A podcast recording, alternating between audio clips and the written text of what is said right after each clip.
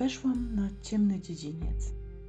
Na zdartych gzymsach paliły się małe, okrągłe latarnie. Rozciągały wypukłe zdobienia w długie, powykręcane cienie. Niskie schody prowadziły na kolejny dziedziniec, węższy i ciemniejszy. Przede mną szło kilka osób.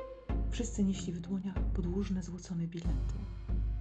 Skręcili w jeszcze jedną bramę, za którą wyrósł nagle krótki most, a tuż za nim, po drugiej stronie kanału, rozsunęły się ciężkie, aksamitne kotary i odsłoniły wejście do kościoła.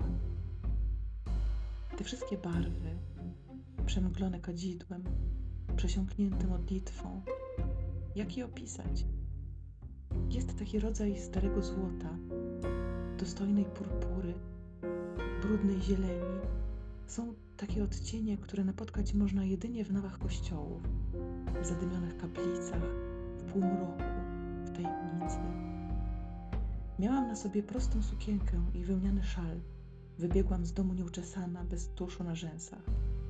Usiadłam więc w ostatnim rzędzie, za tłumem piór i satyn.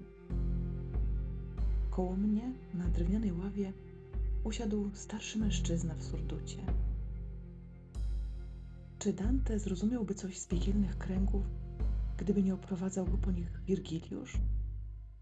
Myślę często o tych wielkich sprawach, w których zanurzaliśmy się aż po włosy, a których nie rozpoznaliśmy, bo nie mieliśmy przy sobie przewodnika.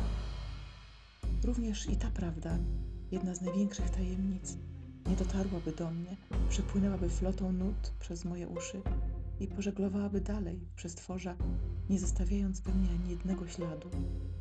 Gdyby nie mężczyzna, który usiadł koło mnie na dębowej ławie. Czuję teraz tamtą chłodną, wieczorną mgłę. Orkiestra szarpie za struny, a on pochyla się i zaczyna opowiadać.